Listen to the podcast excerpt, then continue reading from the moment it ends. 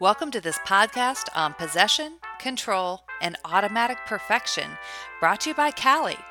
I'm Professor Jennifer Martin. The topic of this podcast is how a secured creditor that does not file a financing statement goes about perfecting its security interest in order to prevail against others who might claim the same collateral. This topic primarily requires a careful reading of UCC 9309 through 9314 and a basic understanding of how a secured party attaches its security interest in the first place. We might imagine that the creation of the security interest attaches a sort of invisible string between the debtor's obligation to pay the creditor and the collateral. But issues can arise with respect to who else might claim the collateral. What happens if another creditor wants to take a security interest in the same collateral? How does the secured creditor notify others of its security interest? Sometimes the debtor will give a security interest in the same collateral to more than one creditor. You can see that this creates a potential contest between secured creditors over rights to the collateral in the event of default. We refer to these battles over collateral as involving a question of which creditor has priority to the collateral. In general, the basic rules operate such that the first secured creditor to file or perfect will have priority with respect to the collateral. This means that it is not enough to simply be a secured creditor a creditor will want to be a perfected secured creditor. While creditors will often file a financing statement to perfect their security interest, 9310 makes it clear that filing is not necessary to perfect a security interest in cases where perfection can occur by possession, control, automatic perfection, or by some other method pursuant to another statute entirely, such as certificate of title laws. This means that a later creditor will have to do more than simply search the records of the filed financing statements in order to protect itself from earlier claims. We will look at a number of these alternatives, but let's look at possession first. Basically, while filing a financing statement gives notice to other claimants, possession of some types of collateral actually substitutes for the filing requirement because possession of the collateral itself provides notice. Section 9313 provides that a secured creditor can perfect a security interest in negotiable documents, goods, instruments, money, or tangible chattel paper by taking possession of the collateral. For instance, if First Bank loans me $1,000 and takes a security interest in a painting that I own titled Summer Landscape, First Bank could perfect its security interest by taking possession of Summer Landscape. It is important to note, though, that if the goods are covered by a certificate of title law, mere possession of the goods will not perfect a security interest in them. So, if the collateral was not summer landscape, but instead was my car, which is subject to the certificate of title laws of the state of Florida, First Bank could not perfect simply by taking possession of the car. It should be noted that sometimes a third party might have possession of the collateral.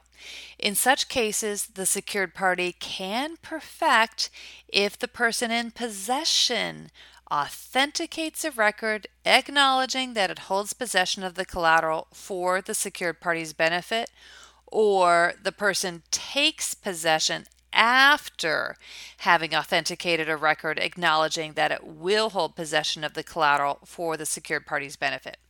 For instance, if Summer Landscape was on display at Southern Museum the museum could sign a statement acknowledging that it holds possession of summer landscape for the benefit of First Bank. So, when it comes to goods, possession is a true alternative to filing a financing statement. If the collateral is chattel paper, instruments, certificated securities, and negotiable documents, these types of collateral can also be perfected by either filing or possession. However, for purposes of priority, possession is a superior method of perfection of certificated securities, chattel paper, and instruments. When it comes to money, though, possession is the exclusive method of perfection. Not surprisingly, there is some collateral where perfection by possession is impossible due to the intangible nature of the collateral, such as accounts and general intangibles. In addition to possession, Article 9 also permits perfection of security interests for deposit accounts and investment property by control of the secured party. Section 9312, subsection B, specifies that security interests in deposit accounts and letter of credit rights can only be perfected by control under 9314. When it comes to deposit accounts, generally a secured party takes control when it is the bank in which the account is maintained. As an alternative, where the secured creditor is not the bank in which the account is maintained, the bank can authenticate a record agreeing that it will comply with the secured party's instructions with regard to the account. Finally, the secured party could just become the bank's customer by putting the account in the name of the secured party. Perfection of deposit accounts by control sometimes comes up on the bar exam to illustrate that control, rather than filing, is the only method of perfection for deposit accounts. Perfection of a security interest in investment property can be made by a filing or delivery of a certificated security, but Control is a superior method of perfection. If the investment property is a certificated security, the secured party must have control of the certificate, meaning it must be delivered to the secured party and registered in the secured party's name. If it is an uncertificated security, the secured party can perfect by control if it registers itself as the owner of the security on the records of the corporation. Most owners of investment property, though, do not actually have the certificates, but rather a securities intermediary buys and sells securities on their behalf. In such an instance, a secured party would control a securities entitlement by becoming the entitlement holder or getting the securities intermediary to agree that it will comply with the secured party's instructions regarding the entitlement. For instance, I open a securities account at Traders and invest $100,000 in Apple stock. When I borrow money from Second Bank using the securities entitlement as collateral, Second Bank could perfect by becoming the customer of traders or obtaining an agreement with traders to follow Second Bank's instructions regarding my account. One last alternative to look at. As it turns out, there is also an exception to the filing requirement for most purchase money security interests in consumer goods. A purchase money security interest is sometimes called a PMSI. PMSIs are automatically perfected upon attachment of the security interest pursuant to 9309 if we have consumer goods. Section 9103 directs that in order to have a PMSI, there must be a security interest created where an obligation was incurred as all or part of the price of the collateral or for value given to enable the debtor to acquire rights in or use of the collateral, but only if the value is in so fact used. An example of the first would be if I purchased a refrigerator from Sears on credit and Sears takes a security interest in the refrigerator. As an example of the second, if my friend Scott lends me $1,000 to buy a new refrigerator, taking a security interest in the refrigerator, this would be a PMSI so long as I actually used the $1,000 to purchase the refrigerator. If Scott was prudent, he would make sure that he gives me a check for $1,000 made out to both myself and Sears.